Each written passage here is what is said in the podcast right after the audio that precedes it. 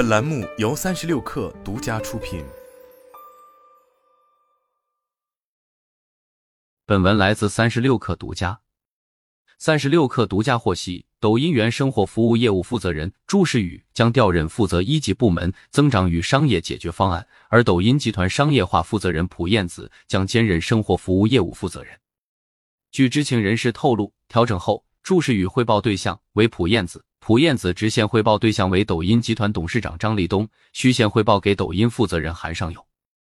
根据公开资料显示，蒲燕子曾在京华时报有着近七年的工作经历，后来于二零一三年十二月加入字节跳动，历任今日头条商业化副总经理、字节跳动商业化销售副总裁等职务。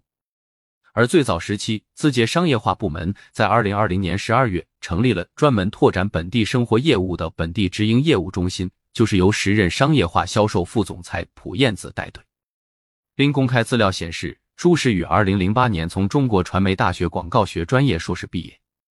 毕业后，他先后在百度商业分析部、新浪集团任战略总监。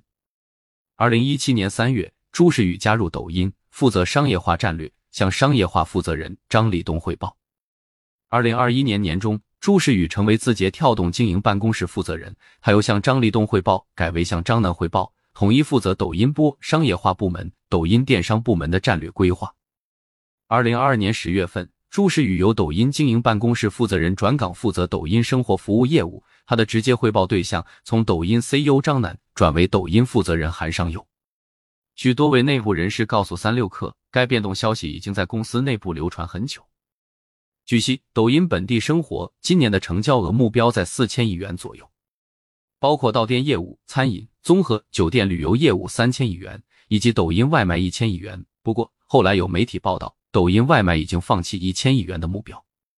今年中旬，抖音生活服务进行了组织调整，将酒店旅游升级成生活服务下的一级部门，与到店业务平行。但相比餐饮，酒旅发展一直不及预期。酒旅核销率非常低，线下交易也非常严重。一位抖音服务商告诉三十六氪，以三十六氪拿到的一组九月份数据为例，抖音本地生活 GTV 二八九亿元，其中餐饮综合 GTV 分别为一百四十六亿元、八十三亿元，而酒旅只有六十一亿。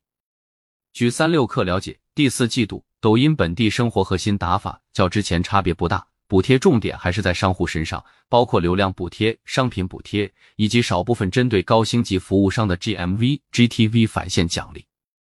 根据抖音内部人士透露，蒲燕子在处理商家关系方面拥有丰富的经验。内部人士称其非常务实，善于解决复杂的问题，